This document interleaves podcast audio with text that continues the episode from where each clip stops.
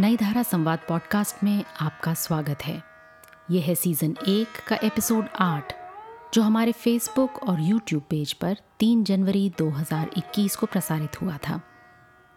इस एपिसोड में हमारी मेहमान थी व्यास सम्मान और साहित्य अकादमी पुरस्कार से सम्मानित वरिष्ठ कथा लेखिका चित्रा मुदगल जी। इस बातचीत में चित्रा जी ने एक लेखिका व सामाजिक कार्यकर्ता के रूप में अपने अनुभवों के बारे में विस्तार से चर्चा की। चित्रा मुदगल जी से बातचीत की हमारी सूत्रधार मनमीत नारंग ने। आइए सुनते हैं ये खास बातचीत। नमस्कार।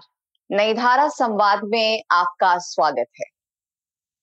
कक्षा में जो छात्र ज़ोर से नहीं बोलते, उनकी आवाज़ दब जाती है।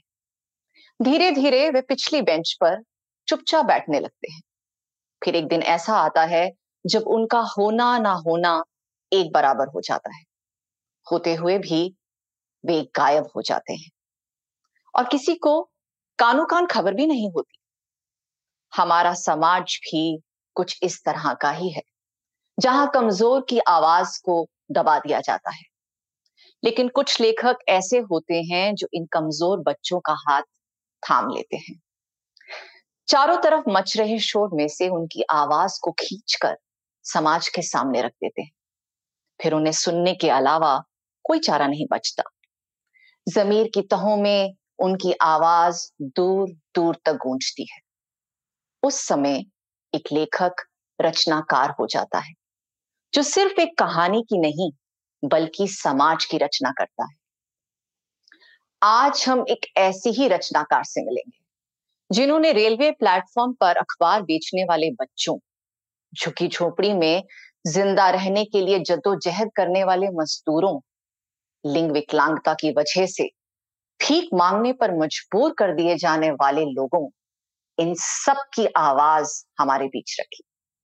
स्वागत करते हैं उत्कृष्ट लेखिका, कथाकार चित्रा मुदगल जी का। नमस्कार।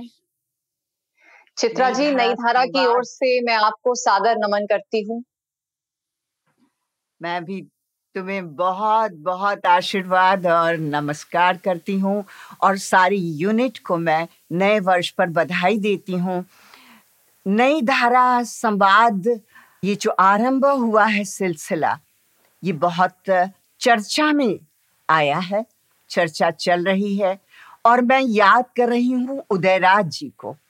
उदयराज स्मृति सम्मान मुझे 2020 में मिला था और मुझे बहुत प्रसन्नता हुई थी क्योंकि उदयराज जी का पूरा परिवार समर्पित रहा साहित्य को लेकर और मुझे याद आता है कि जिस वक्त मैं प्रसार भारती में 2002 में थी, मैंने उनके पिता की कहानी राजा राधिका रमन प्रसाद सिंह की कानों में कंगना को इंडियन क्लासिक्स के तहत बनाया था। तो ये एक ऐसे परिवार के द्वारा मिला सम्मान है जो खुद खुद कहीं ना कहीं एक साहित्यिक समकालीन साहित्य में कहीं हलचल पैदा करता है।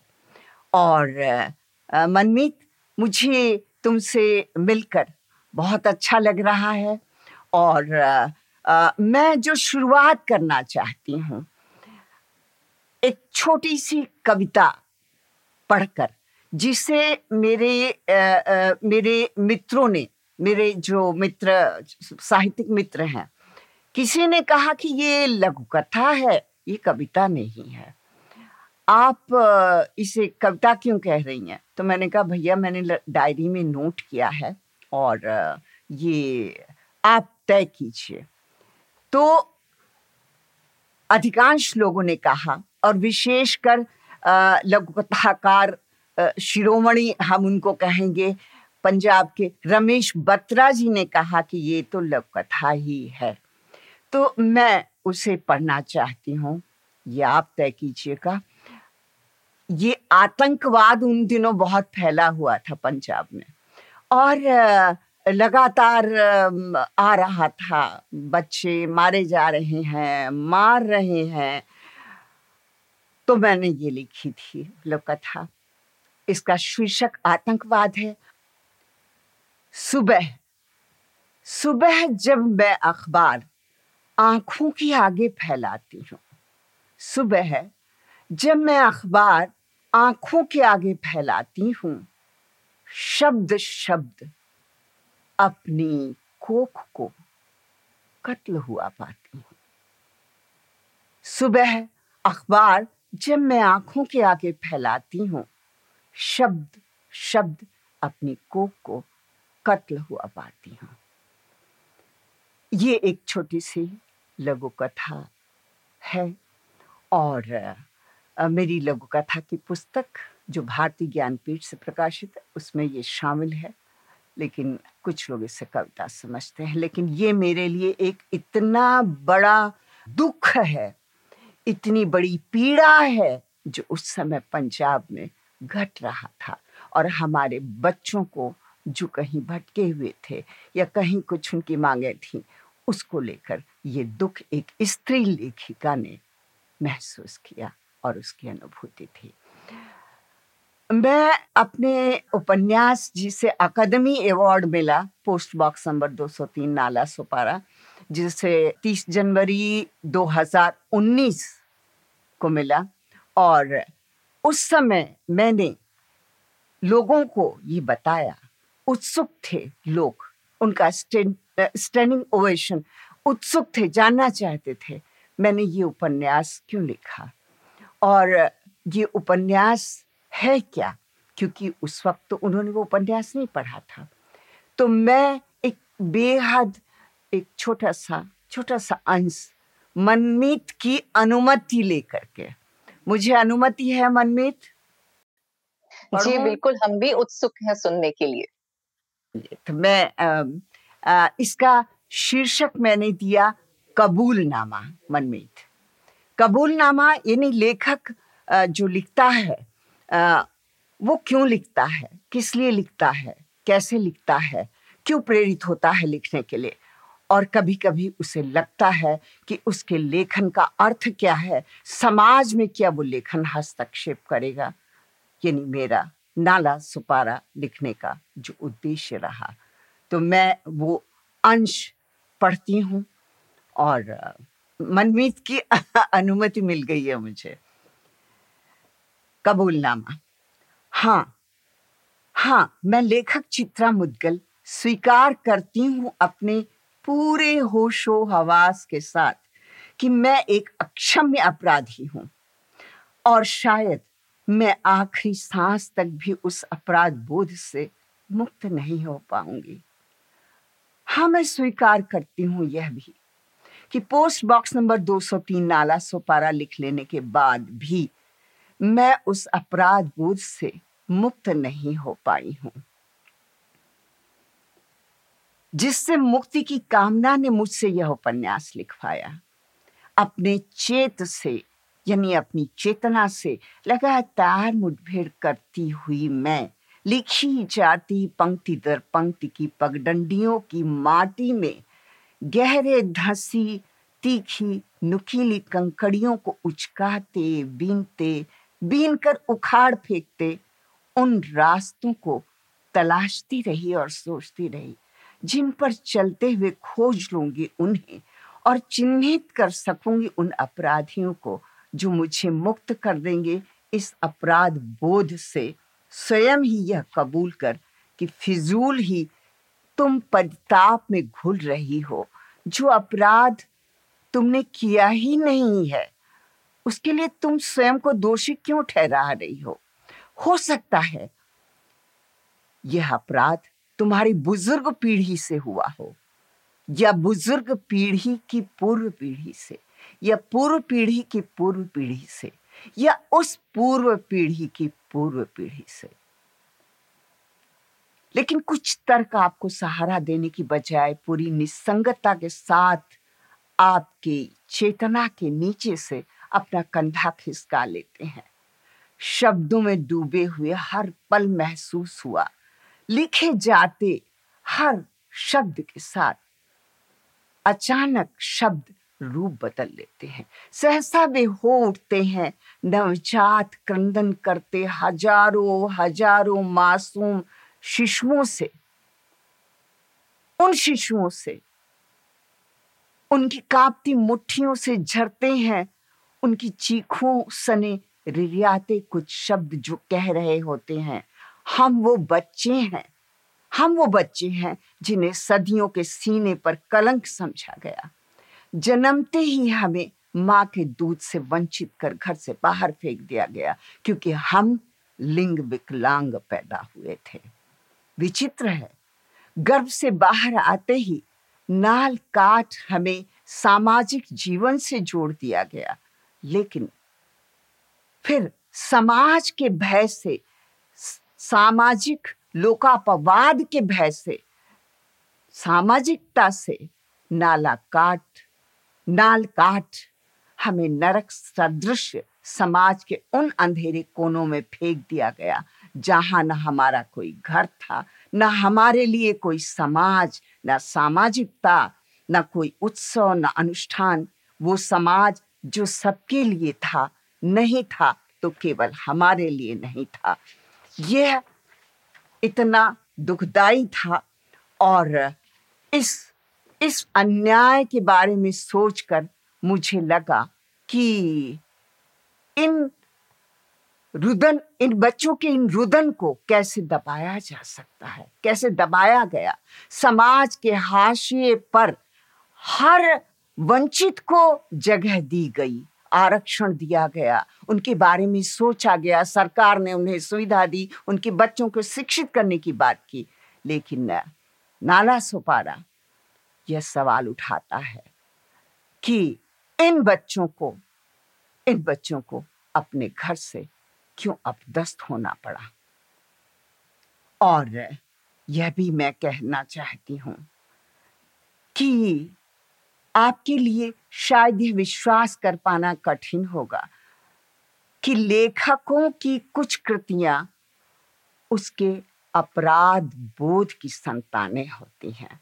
एज ए सामाजिक कार्यकर्ता, मामूली सी सामाजिक कार्यकर्ता होने के नाते मैं ये लगातार महसूस करती रही कि एक माँ और बेटे के बीच पोस्ट बॉक्स नंबर 203 की ज़रूरत क्यों पड़ी जबकि उसकी माँ है उसके पिता है उसका घर है?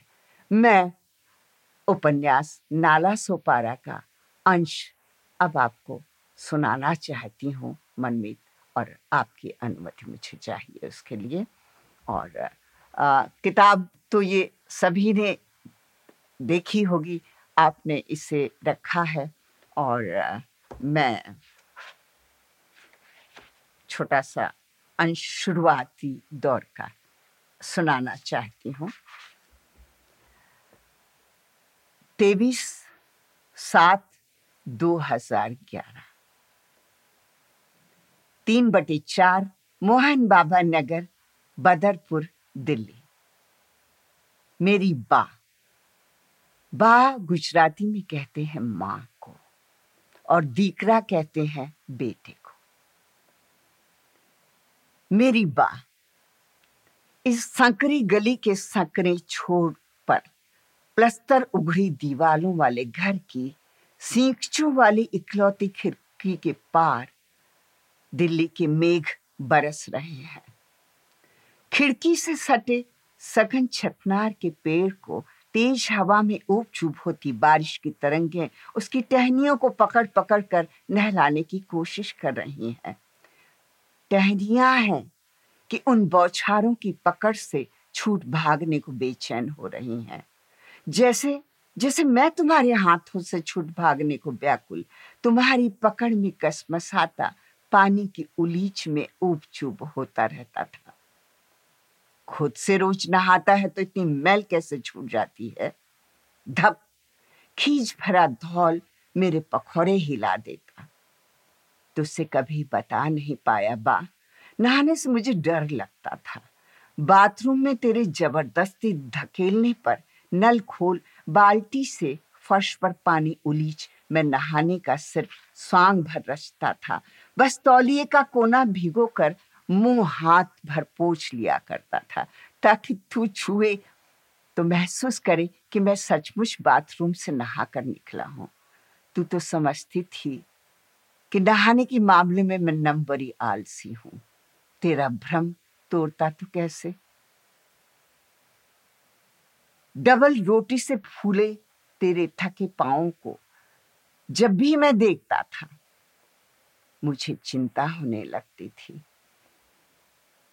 मुझे चिंता होने लगती थी, तेरे पाँव सूजे हुए हैं साड़ी की फॉल से ढके हुए उनकी सूजन किसी को नज़र नहीं आती है घर में। मालूम नहीं कैसे वह मुझे दिखाई दे जाती है। मैं तुझे टोकता दिन भर घर में डोलती, बाज़ार से साग सब्ज़ी ढोकर लाती। देवी के दर्शनों को पास में ही है कहकर मुंबा देवी के मंदिर जाती। लगभग चार पाँच किलोमीटर का चक्कर तेरा रोज ही लग जाता है।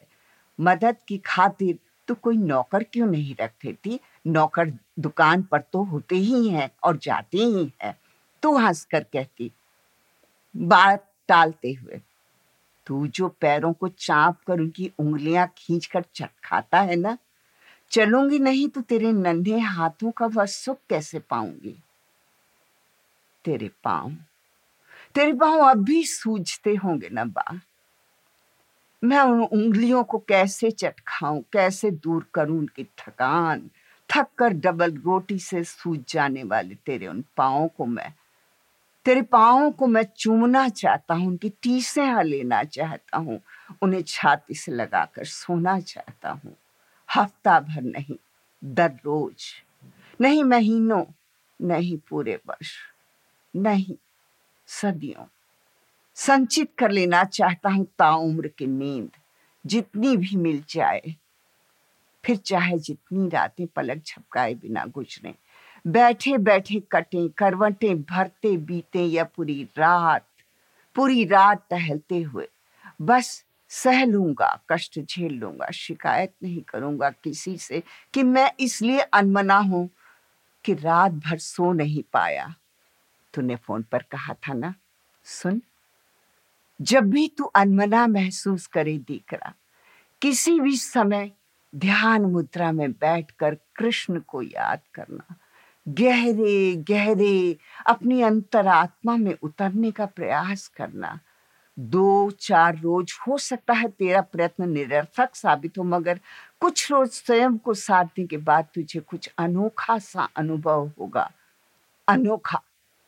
कृष्ण की छवि शून्य हो जाएगी और तेरी अंतरात्मा में तुझे कहीं से बांसुरी की मध्यम सुरीली धुन सुनाई देगी, जो तेरे उस शून्य को सैकड़ों अगरबत्ती की सुगंध से सुवासित कर देगी।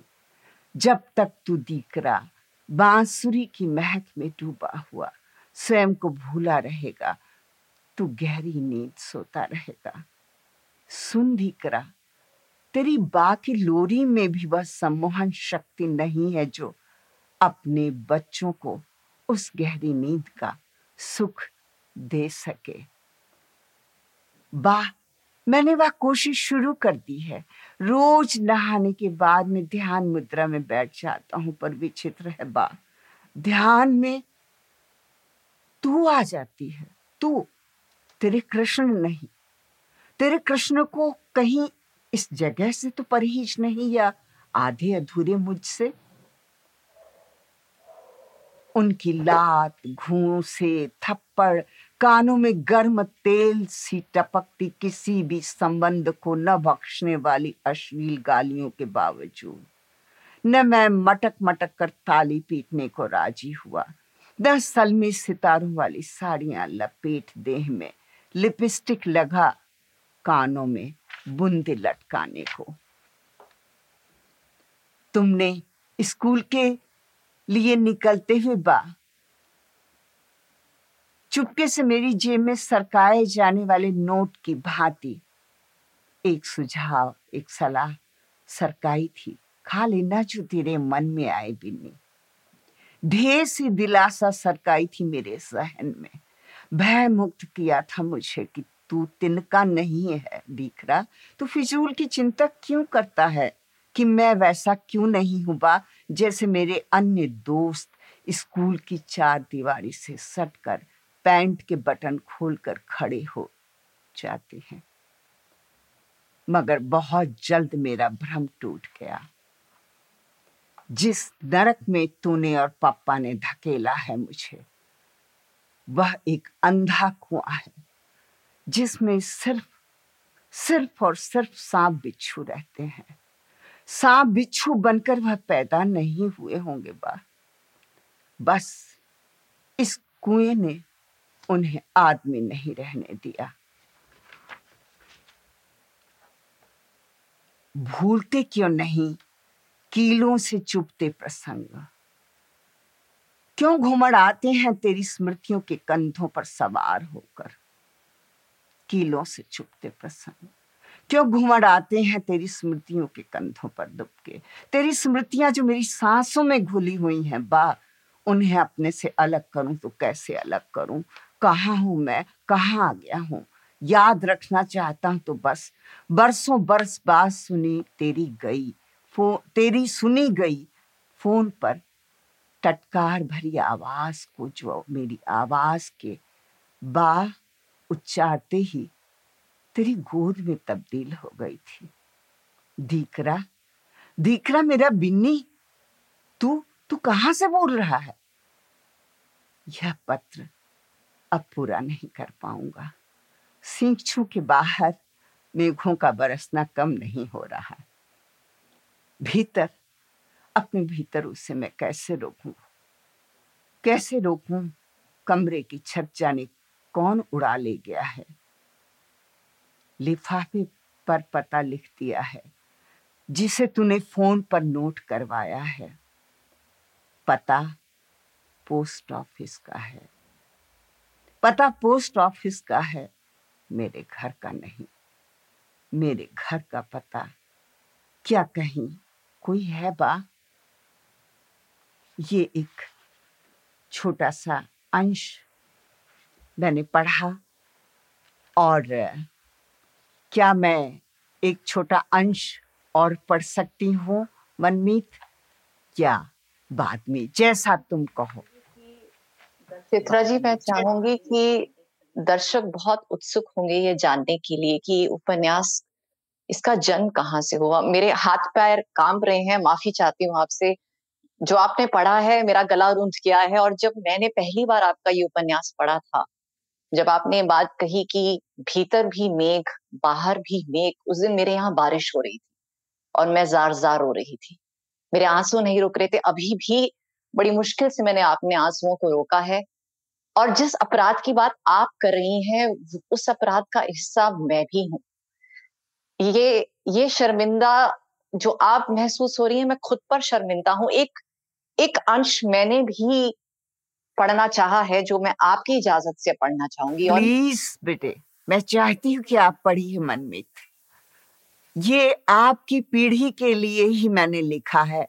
मेरा अपराध बोध उस दिन खत्म होगा। मेरी साँसें शायद खत्म होंगी उसके साथ। लेकिन आपकी पीढ़ी, अगर इस संदेश को सदियों सदियों से जो कुछ हुआ है, मेरे लिए ये सौभाग्य की बात है। मैं आपके आवाज़ में सुनना चाहती हूँ। कि माँ और बेटे के बीच ये पोस्ट बॉक्स क्यों आ गया? मूर्ख नहीं आँखें खोल पा रही कि तुम ना माधुरी दीक्षित हो, ना रेखा। मूर्ख नहीं आँखें खोल पा रही हैं कि तुम ना माधुरी दीक्षित हो, ना रेखा। जन, नाग, विकलांगता बहुत बड़ा दोष है। लेकिन इतना बड़ा भी नहीं कि तुम मान लो कि तुम धड़ का मात्र वही निचला हिस्सा भर हो। मस्तिष्क नहीं हो, दिल नहीं हो, धड़कन नहीं हो, आँख नहीं हो तुम्हारे हाथ पैर नहीं है।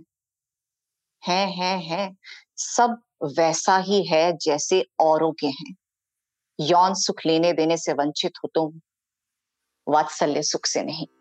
सोचो। चित्रा मुदगल जी एक लेखिका होने के साथ ही एक समाज सेविका भी हैं। उन्होंने अपने जीवन में बहुत से ऐसे लोग देखे, जो उनके मन की दरीचियों में बस गए और उनकी कहानियाँ चित्रा जी की कलम से जन जन तक पहुँची। ऐसी ही एक कहानी है उनके उपन्यास post box number 203 Nala Sopara के मुख्य किरदार की। आइए, उन्हीं से जानते हैं इस किरदार और उपन्यास के बारे में। चित्रा जी ये पढ़कर मुझे ऐसा लगा मैंने पहले क्यों नहीं सोचा? जब भी रेड लाइट पर विकलांग, लिंग विकलांग लोगों को देखती थी, मैं बस अपने कार के शीशे ऊपर चढ़ा लेती थी और मुँह फेर लेती थी। एक बारी भी मन में ख्याल नहीं आया कि उनकी ज़िंदगी में क्या मजबूरियाँ रही होंगी, उनके भी कुछ खाब होंगे, यूँ घर घर बच्चा पैदा होने पर नाचना रेड लाइट पर तालियाँ बजाकर भीख मांगना, ऐसा जीवन तो नहीं चाहा होगा उन्होंने। तो आपके मन में post box number 203 Nala Sopara, ये उपन्यास, इसका विचार कैसे आया आपके मन में? कभी सोचा नहीं था। जिस अपराध बोध की बात कर रही हूँ, वो अपराध बोध है एक लेखक का, एक सामाजिक नागरिक का और एक सोशल एक्टिविस्ट का। जब भी मैं तुम्हारी तरह ही तुमने जैसा मेरा अनुभव ही बयान किया है, महसूस किया है गहरे उस तकलीफ़ को, इस उपन्यास को पढ़ने के बाद मेरे कंपार्टमेंट में भी लोकल ट्रेन के जब ये आते थे तो मैं वैसा ही महसूस करती थी ठीक जैसा तुमने महसूस किया बेटा। और आ, ये तो मैंने बरसों बरसों बरसों बाद की एक घटना एक घटना ऐसी घटी कि सेवेंटी नाइन की बात है। मेरे पति का transfer Bombay Times of India से वो सारिका के चीफ सब थे उस वक्त। और transfer Delhi Times of India में कर दिया गया। पूरा सारिका का डिपार्टमेंट जो है, वो दिल्ली आ गया सेवेंटी नाइन में। और मैं उस वक्त मेरे बच्चे पढ़ रहे थे। मेरा बेटा कार्डिनल ग्रेशियस में पढ़ रहा था, मेरी बेटी भी पढ़ रही थी छोटी। और मुझे लग रहा था कि और मैं जिन सोशल संस्थाओं से जुड़ी हुई थी, उनकी भी कुछ ज़िम्मेदारी थी मेरे ऊपर। क्या करें? जल्दबाजी में कुछ समझ में नहीं आ रहा था। बच्चों को गर्मी की छुट्टियों में लेकर मैं दिल्ली आती थी और उस वक्त लॉरेंस रोड पर मैं रह रही थी और एक महीना मैं पूरी गर्मी की छुट्टियों अपने बच्चों के साथ, अपने पति के साथ वहाँ रहती थी और उसके बाद वापस लौटती थी। मैं तेरह जनवरी को चूँकि बॉम्बे में स्कूल खुल जाते हैं तो यह बात थी ग्यारह जनवरी की और ग्यारह ग्यारह जुलाई की माफ़ी चाहती हूँ, ग्यारह जुलाई की और हम दिल्ली, नई दिल्ली स्टेशन से पाँच नंबर प्लेटफॉर्म से अमृतसर से डिलक्स पश्चिम एक्सप्रेस कहलाती थी ये ट्रेन। और वैसे डिलक्स कहा जाता था। उससे हम लौट रहे थे और अपने बच्चों के साथ और तीन बर्थ हमारी थी। बेटी भी थोड़ी बड़ी थी उसकी भी थी। बेटी अपने पापा की गोद से बिलकती हुई उतरने को तैयार नहीं थी। किसी तरह उसे छीन करके गोद से मैं दरवाजे पर टाटा बच्ची का हाथ हिलाते हुए उनके पिता की ओर उसे दिखलाते हुए, उसके बाद मैं अपनी सीट की ओर बढ़ी। तो इतने में मैंने देखा कि एक लड़का भागते भागते एकदम से हैंडल पकड़कर भीतर आया और गाड़ी प्लेटफॉर्म छोड़ चुकी थी। इतना मुझे भय लगा कि अरे, मैंने कहा, अरे, तुम आ जाओ आ जाओ, बैठ जाओ बैठ जाओ बैठ जाओ। बाद में सीट देख लेना, वो हाँफ रहा था एकदम। बाद में जब थोड़ी दूर तक गाड़ी निकल आई और तब मैंने उसको कहा। मैंने सोचा मन में तीन बर्थ हैं चौथी बर्थ शायद इसी की होगी जो ये भागते भागते चढ़ा। उसको पूछा कि तुम्हारी बर्थ है? तो उसने कहा नहीं मेरा जनरल कंपार्टमेंट है और आ, आ, मैं गाड़ी छूट रही थी इसलिए भागते हुए चढ़ाया हूँ। मैं भरतपुर जब ये गाड़ी रुकेगी और तब मैं उतर करके भरतपुर अपने जनरल कंपार्टमेंट में चला जाऊँगा। तब तक तो कोई उपाय नहीं है। तो मैंने कहा, भरतपुर तो गाड़ी रात को ग्यारह बजे पहुंचेगी। और तब तक तुम तो बैठो बैठो आराम से। टीटीआई आया। टीटीआई को को उसने सही बात बताई जो उसने मुझसे कही। मैंने टीटीआई से कहा, मेरी बेटी की भी एक बर्थ है और सीट है, बच्ची है। छोटी है इसके पिता ने रिजर्वेशन करा देते हैं जबकि छह साल तक बच्चों का उस वक्त मतलब टिकट नहीं पड़ता था लेकिन फिर भी कि बच्ची को कोई तकलीफ़ ना हो। तो आ, मैंने कहा इसको यहीं अगर बैठा रहेगा तो मुझे कोई दिक्कत नहीं है। मैंने ये बात कह दी। टीटीआई आगे चला गया और उसके बाद मेरी बच्ची जो बहुत रो करके बिल्कुल आ, उदास थी उसके साथ उस बच्ची ने बातें करनी शुरू की और धीरे धीरे जब आ, हमने खाना खाया हमने उससे साझा किया हमने भरतपुर आने पर बच्ची सो गई मेरा बेटा राजीव भी सो गया और उसने वो बिस्तर वगैरह लगा दिया उनका और मैं ने उसको कहा नहीं तुम नहीं उतरोगे।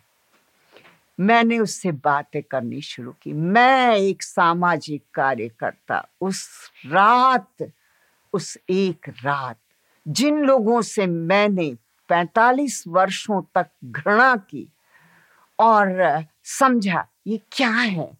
एक नागरिक होने के नाते भी मैंने उनको मनुष्य नहीं समझा, मंगता समझा, भिखारी समझा, आ जाते हैं और जिद करते हैं, लड़ते हैं, ज़बरदस्ती करते हैं। जो बातें हुई, रात को चार बजे तक हम सो नहीं पाए। उसने कहा, उसको नाला सोपारा उतरना है। मैंने कहा, नाला सोपारा तो ये गाड़ी रुकती नहीं है, ये तो बोरीवली रुकेगी जा करके। तुम कैसे नाला सुपारा उतरोगे? मैं तो बॉम्बे सेंट्रल उतरूँगी। मैंने कहा, एक काम करते हैं। तुम डाला सोपारा न उतर के बॉम्बे सेंटर उतरो। तो बोला, नहीं, मैं बोरीवली उतर जाऊँगा और रात भर प्लेटफॉर्म पर सोऊँगा बेंच के ऊपर। सुबह नौ बजे मेरी माँ घर में झूठ बोल करके या झूठ नहीं भी बोलकर पूजा के लिए मंदिर निकलेगी, श्री राम मंदिर, और माँ वहाँ मंदिर न जा करके प्लेटफॉर्म आएगी थ्री व्हीलर पकड़ करके मुझसे मिलने के लिए और ये चाय वाले का जो स्टॉल है, यही हमारे मिलने की जगह है। यही हम मिलेंगे और दो ढाई घंटे माँ जो है, वो मेरे साथ रहेगी। और उसके बाद मैं माँ को स्टेशन पार करा के थ्री व्हीलर में बैठा दूँगा। और फिर मैं ऐसे ही रात बिताऊँगा और उसी तरह से फिर मैं बोरीवली जाऊँगा और मैं डीलक्स पकड़ूँगा। तो मैंने उससे कहा कि नहीं रात को तुम प्लेटफॉर्म पे नहीं सोगे।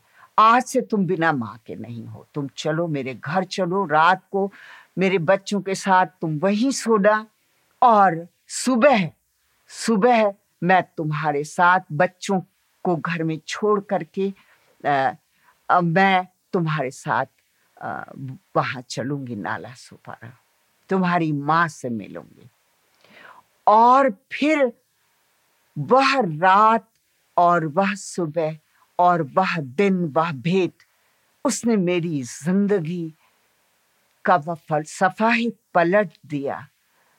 मैं बता नहीं सकती, मैंने कहा धिकार है, मैं अपने को एक सामाजिक कार्यकर्ता मामूली सा समझती हूँ। मगर मेरी जो नेता हैं, मेरे जो नेता हैं ट्रेड यूनियन के, उन्होंने भी कभी नहीं सोचा इनके बारे में, कि आरक्षण में ओबीसी ये वो, ये क्यों नहीं है? मेरी मड़ाल ताई गोरे ने क्यों नहीं सोचा, जो वंचितों के लिए रात दिन काम करती हैं, हम लोगों को सड़कों पे डिब्बे लेकर खड़ा कर देती हैं कि आने जाने वालों से कुछ मदद मांगो। क्यों नहीं उन्होंने सोचा? इनके बारे में तो कभी सरकार ने भी नहीं सोचा। इतने बड़े बड़े कानूनविद इतने बड़े बड़े तो ये जो तकलीफ़ उस रात मैंने झेली है, उस सुबह झेली है, ये था मेरी ज़िंदगी का वह डिपार्चर जिसकी मैंने कभी कल्पना नहीं की थी। उस दिन के बाद अपराध बोध लिए मैं डायरियाँ लिखती रही और उसको मैंने कहा, जाने से पहले भी तुम घर आना। बच्चे स्कूल चले गए वो घर मिलने के लिए आया। मैंने उससे पूछा, बहुत थोड़े से पैसे मेरे पास होते हैं। दो दो गृहस्थियाँ एक दिल्ली में चलती है कि यहाँ पर और मैं फ्रीलांसर हूँ। मैं तुम्हारी कुछ मदद कर सकती हूँ। उसने कहा, उतने पैसे मेरे पास में हैं। फिर भी मैंने ज़बरदस्ती उसको कुछ दिया और वो मेरे पाँव छू करके गया। मैंने कहा, मैं तुम्हें संपर्क करूँगी। कहाँ रहते हो? उसने अपना पता दिया बदरपुर, दिल्ली। वहाँ वो एक दल के साथ, अपनी ही बिरादरी के दल के साथ रह रहा था। उसने मुझे बताया था कि वो पढ़ना चाहता है, वो अपनी शिक्षा जारी रखना चाहता है, वह ज़िंदगी से मुक्त होना चाहता है। उसके दल वाले नाचते, गाते, कभी गाजियाबाद जाते हैं, कभी फरीदाबाद जाते हैं, कभी कहीं आसपास के इलाके में जाते हैं। वह सिर्फ़ जाता है उनके साथ में, लेकिन खड़ा रहता है मजबूरी है। तो उस दिन मैंने तय किया था कि मैं इस विषय पर ज़रूर लिखूँगी, लेकिन मैंने नहीं लिखा। मैं अपने लेखन के किसी और प्रोजेक्ट में लगातार लगातार रही और बात दिमाग से आई गई हो गई। और 2010 की बात है, मैं दिल्ली के वर्धमान अपार्टमेंट्स में रह रही थी और अब मेरा घर थोड़ा पास में ही है, दूसरा है। लेकिन वहाँ पर जनगणना के लिए जो सरकारी अधिकारी आते हैं, वो आए और उन्होंने कहा कि चुनाव होने वाला है। हम ये जो है अपडेट कर रहे हैं। आपके घर में कौन कौन है और ये है, वो है। तो जो फॉर्म उन्होंने मुझे दिया भरने के लिए, उसमें मेल, फीमेल तो था ही। ज़ीरो अदर्स भी था। मेरा सवाल था। जिज्ञासा मैं पत्रकार भी फ्रीलांस रही हूँ। मैं जिज्ञासा मेरे मन में उपजी कि ये ज़ीरो आदर्श क्या है? तो उन्होंने कहा कि ये आ, सरकार सोच रही है आ, जो लिंग विकलांग हैं उनको लेकर के। और उनको भी विचार हो रहा है आरक्षण दिया जाएगा। पाँच करोड़ के लगभग इस देश में लिंग विकलांग है। मैंने सुनकर मैं दंग रह गई। क्योंकि इसके पहले ही मैंने नाला सोपारा को लिखना शुरू कर दिया था। और उसका एक अंश पत्रिका है साहित्यिक वागर्थ, जो कोलकाता भारतीय भाषा परिषद से छपती है मनमीत और उसमें मैंने एक अंश भेजा था। और शंभुनाथ जी संपादक थे और वो अंश उन्होंने बहुत सहर्ष छापा और उसको पढ़ करके एक जज हैं वैष्णव जी। उन्होंने मुझे चिट्ठी लिखी कि, चित्रा जी, आपका ये अंश पढ़ करके मेरी आँखों से आँसू बह रहे हैं। उसके साथ ही एक दूसरी चिट्ठी मिली। वो चिट्ठी थी हिंदी के बहुत बड़े लेखक बहुत बुज़ुर्ग लेखक प्रोफेसर रमेश चंद शाह की, जिन्होंने किस्सा गुलाम बेगम बादशाह लिखा। उनकी चिट्ठी थी, चित्रा जी, इस अंश को पढ़ते हुए मेरी आँखों से आँसू नहीं थम रहे थे और ये वही अंश था, आरंभिक अंश, जो मैंने पढ़कर सुनाया। आंशिक। और मैंने तुरंत तुरंत फ़ोन किया रमेश चंद शाह जी को। बोले चित्रा जी क्या उपन्यास पूरा हो गया? मैंने कहा नहीं। जब जनगणना के लिए आया का, कानून अधिकारी मतगणना से तो मैं उस वक्त मुझे लगा कि मुझे लिखना चाहिए। मैं लिखना चाहती हूँ मैंने डायरी में सारे नोट्स लिए हुए हैं और मैं नरोत्तम, उसका नाम था, उस बच्चे का नाम। मैंने कहा, मैं लिखना चाहती हूँ, लेकिन अब मैं लिख रही हूँ। जब से मैंने ज़ीरो अदर्स के बारे में पढ़ा है और वो पहला अंश मैंने भेजा है। तो उन्होंने कहा, मुझे इंतज़ार रहेगा चित्रा जी, इस बारे में तो मैंने कभी पढ़ा ही नहीं। जबकि जैसा कि तुमने कहा कि हर सड़क पर मैंने ये दृश्य देखा है। हर घर में जब बच्चा पैदा होता है मैंने ये दृश्य देखा। उस दिन मैंने ये निश्चय किया, लिखना कैसे है, उसकी संयोजना किस तरह से करूँ? माँ और बेटे के बीच, माँ वो समाज, जिस समाज से वो आया है, गुजराती समाज से, और वो समाज जो हमारा वर्तमान समाज है, और जिस वर्तमान समाज में हम 21वीं सदी में हमारे नेता ने उस समय राजीव गांधी ने 21वीं सदी में जाने का सपना देखा और युवाओं का समाज होगा वो। उस समाज में ये युवा कहता है, मैं पढ़ना चाहता हूँ। मैं लिंग विकलांग हूँ, लेकिन मेरे इस धड़ के ऊपर एक अदन मस्तिष्क भी है। दीदी, मैं पढ़ना चाहता हूँ। मैं किसी का हाथ पकड़ लूँ तो वह हाथ नहीं छुड़ा सकता। मेरे अंदर वो ताकत है। ये जो मस्तिष्क की बात उसने की तो मुझे लगा जो उसके सवालों से मैं जूझी। और उसने बताया मुझे कि उसके माँ बाप ने किसी तरह उसके उस लिंग विकलांगता को छिपा करके उपन्यास में ये सब मौजूद है और आपने वो अंश भी मन में पढ़ा कि वो उसके मन में जो सवाल उठे, वो सवाल उसने रखे हैं। तो इस तरह से वो माँ किस तरह से और वो पिता किस तरह से समाज में बाध्य होते हैं? क्यों बाध्य होते हैं? क्योंकि ऐसे बच्चे जिस घर में भी होते हैं, उस घर को लोकापवाद का भय होता है। उसको लगता है वो अपने लोक समाज में कैसे जिएगा? किसी को पता चल गया तो उसके घर के अन्य बच्चों के शादी ब्याह नहीं होगी। अरे, इसके घर में तो लिंग विकलांग है, यानी हिजरा है। जिसे हम आज की भाषा में ट्रांसजेंडर कहते हैं। तो ये ये ट्रांसजेंडर क्यों घर में अपने नहीं रह सकता?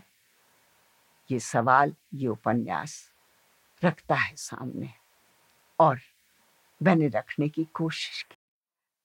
चित्रा जी मुझे पूरी उम्मीद है कि ये सवाल आज दर्शकों के मन में ज़रूर उठा होगा। हमारी आँखें जो बंद थी कई बार हमारे सामने होते हैं लोग और हमें दिखाई नहीं देते।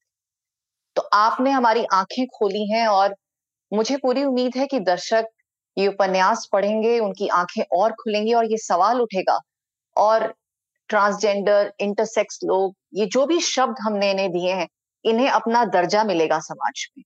और हम इसके लिए आभारी हैं कि आपने ये उपन्यास लिखा है। चित्रा जी, इसके अलावा आपने और बहुत काम किए हैं। मैं थोड़ा सा उसके बारे में आपसे बात करना चाहती हूँ। ये जो आवाज़ आपने आज लिंग विकलांग लोगों के लिए उठाई है, ये पहली बार नहीं उठाई है आपने। आप छोटी सी बच्ची थी, आपने जातिवाद के खिलाफ आवाज़ उठाई। फिर आपको मोहब्बत हुई आपने मोहब्बत के लिए आवाज़ उठाई। फिर आप मुंबई में झुकी झोपड़ियों में रही आपने मजदूरों के लिए आवाज़ उठाई। हाँ। तो हमें बताएँ कि ये जो बगावत है आपके अंदर ये कहाँ से आई? ये बगावत अगर आज मैं सोचती हूँ बनमीत जी तो आ, मुझे लगता है कि इसके पीछे कुछ मानसिक दबाव रहे हैं। और वो दबाव बिल्कुल स्पष्ट थे। कि हम जब भी गाँव जाते थे, मुंबई शहर से तो वहाँ हम पाते थे कि मेरी वो माँ जो मुँह खोलकर पर्दा न करके शहर में रह रही है, वो गाँव में दो हाथ का घूंघट काट के रह रही है, वो मर्दों के सामने ही नहीं रह रही है, वो मेरी दादी के सामने भी अपनी जिठानी के सामने भी घूंघट काट कर रह रही है और इसके साथ साथ मुझे टोका गया कि ये जो छोटी फ्रॉक पहनी है ना, मेरी माँ को टोका गया, ये छोटी फ्रॉक क्या मत पहनाओ, यह नहीं चलेगा, यहाँ सलवार कमीज पहनाओ। मुझे टोका गया कि ये बाल खोल करके ये घर में मत डोलो, बाहर मत जाओ, घर के बाहर लड़कियों का खेलना मना है। सिर्फ़ मर्द घर के बाहर बैठे हैं।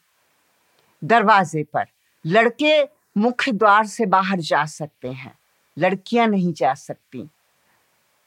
लड़कियों के लिए एक दूसरा दरवाज़ा बना हुआ है। उस बड़े से घर में दो आंगनों वाले, एक छोटा आँगन, एक बड़ा आँगन और उसके बाद बड़ा सा पैसेज और उसके बाद कुआँ और उसके बाद एक दरवाज़ा जिसे खिड़की कहा जाता था। वहीं से मेरी माँ, मेरी चाची, मेरी बड़ी माँ, यानी मेरी ताई, वो लोग आती जाती थी। कहीं अगर बाहर भी जाना है, मेले जाना है, मंदिरों में जाना है, कार्तिक का नहान, यानी मेले में जो स्नान होता है गंगा का, वहाँ जाना है, सुबह शाम ऊपर टट्टियाँ पाखाने बने हुए हैं चार। लेकिन लोटा लेकर के वो सब औरतें पिछवाड़े के दरवाजे से बाहर खेतों में जाती थी। इसलिए जाती थी कि उनके लिए उस घर में केवल आँगन से जितना आकाश दिखता है या छत से दिखता है जिसे अटारी कहते थे, बस उतना ही दिखाई देता था। वो अगर लोटा लेकर के खेतों में न जाए, मनमीत तो वो गाँव की अन्य औरतों से नहीं मिल सकती, उनसे नहीं बतिया सकती। घर में सास के आदेश सुनने पड़ते हैं। वो सास से बातें नहीं कर सकती, अपने को बांट नहीं सकती। तो ये मैं देखती थी कि सारी सुविधा होने के बावजूद उन औरतों के मन में ये भावना क्यों है? क्यों जाती हैं वो बाहर? जबकि मुझे तो आदत ही नहीं है लोटा लेकर के बाहर जाने की। तो और उसके बाद बार बार ये टोका टोकी भाई जा रहे हैं घर के बाहर, मुख्य दरवाजे से। मैं जा रही हूँ, फ़ौरन मुझे पकड़ लिया जाता, डांटा जाता, कितनी बार समझाया जाएगा? कितनी बार समझाया जाएगा? समझ में नहीं आता तुमको, लड़कियाँ घर से बाहर नहीं निकल सकती। तो ये जो था, और मैंने एक और फ़र्क पाया, मुंबई लौटने पर, मैंने ये फिर महसूस करना शुरू किया कि भाई मेरे डान बास्को माटुंगा मुंबई के स्कूल में कॉन्वेंट में पढ़ रहे हैं और हॉस्टल में रह रहे हैं। और हम दोनों बहनों को मेरे से जो छोटी बहन थी उनको हिंदी स्कूल में डाला गया। पहले आ, सरकारी सेंट्रल स्कूल में डाला गया पवई लेक में कि वहाँ पर लेकिन कुछ हत्या वत्या हो गई थी। आईआईटी पवई का विकास हो रहा था उन दिनों तो कुछ मजदूरों की चोरी चपाड़ी का किस्सा हुआ तो हमें वहाँ से निकाल लिया गया और हिंदी हाई स्कूल घाटकोपर में डाला गया और वहाँ पढ़ाया गया और वहीं से हमने पूर्णा बोर्ड से हाई सेकेंडरी पास किया।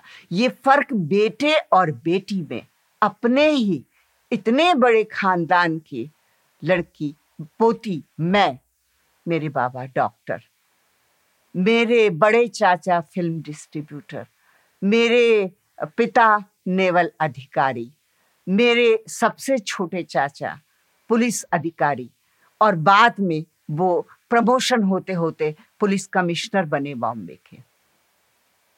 तो ये फ़र्क पुरुषों और स्त्रियों में जो मैंने पाया, इसने विद्रोह मेरे मन में भर दिया।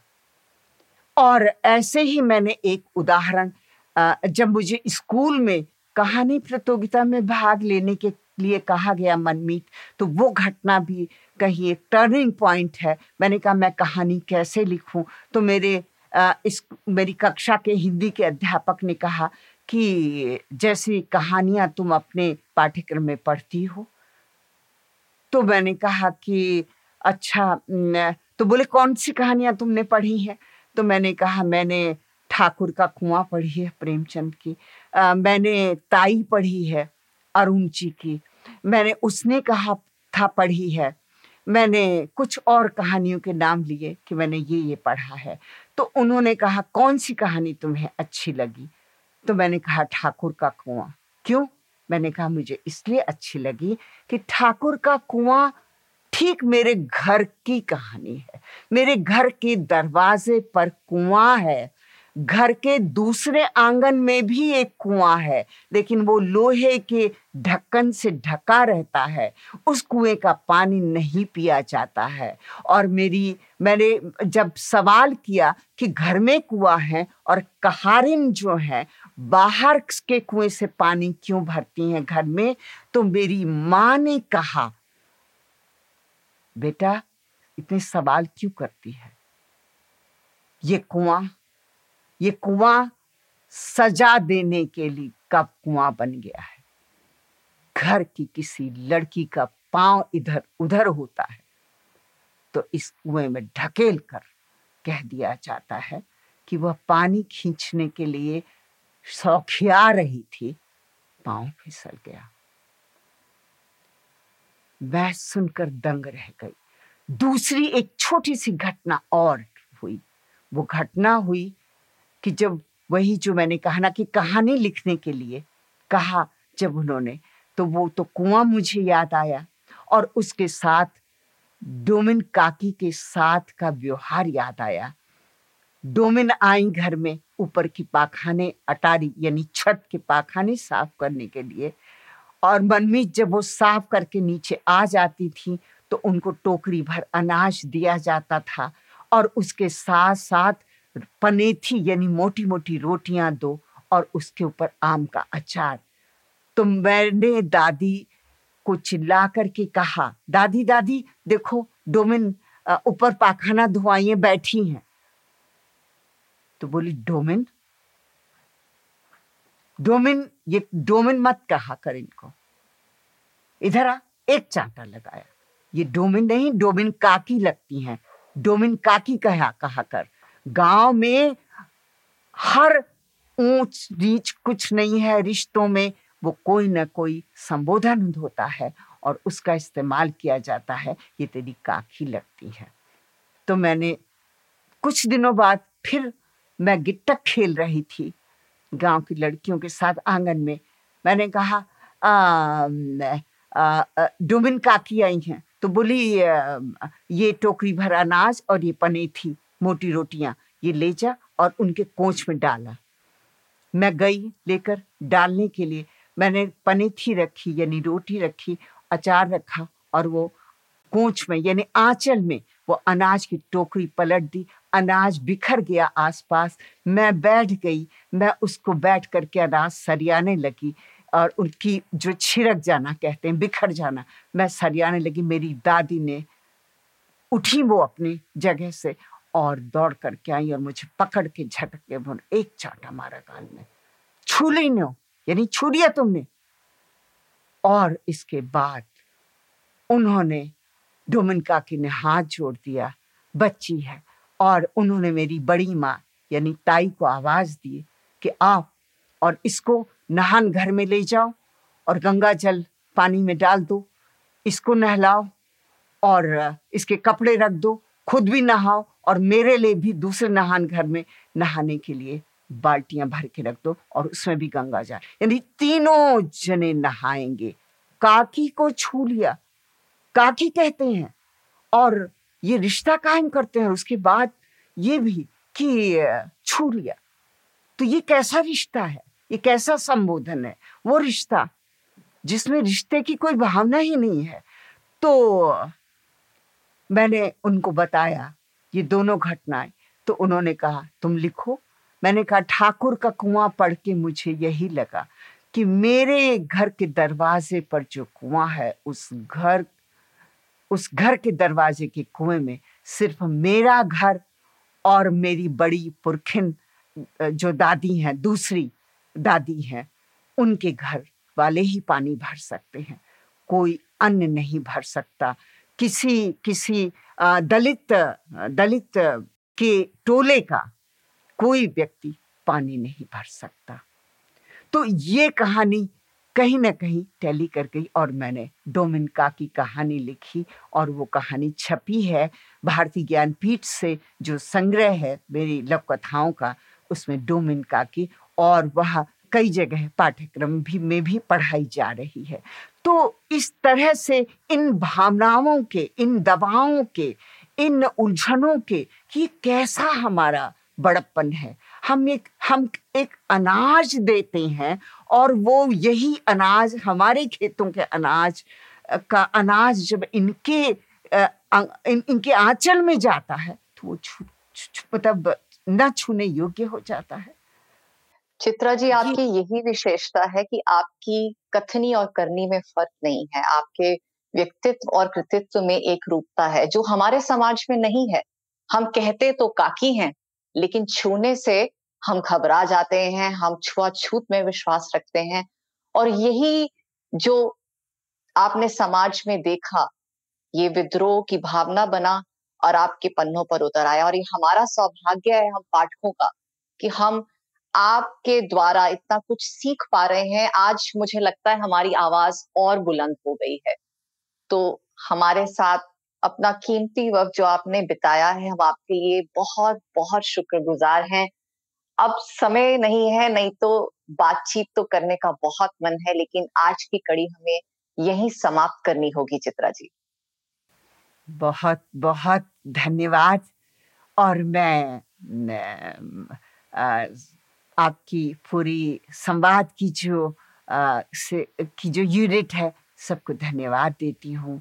और ये संवाद मुझे लगता है लेखों के मन के ऐसे द्वार और चौखटे खोलेगा जिसे जिसे सुनकर लोग जानेंगे कि सृजनात्मकता का अर्थ क्या होता है। समाज सापेक्षता सृजनात्मकता की क्या होती है। बहुत बहुत धन्यवाद नई धारा के इस कार्यक्रम को के लिए और बहुत खुशी हुई मुझे, मनमीत। बहुत धन्यवाद बहुत धन्यवाद। इस पॉडकास्ट को सुनने के लिए बहुत बहुत धन्यवाद। हमें उम्मीद है कि ये बातचीत आपको ज़रूर पसंद आई होगी। अगर आप भी संवाद के लाइव एपिसोड से जुड़ना चाहते हैं तो इसकी जानकारी पॉडकास्ट के डिस्क्रिप्शन में उपलब्ध है। जल्द ही आपसे फिर मुलाकात होगी। नमस्कार।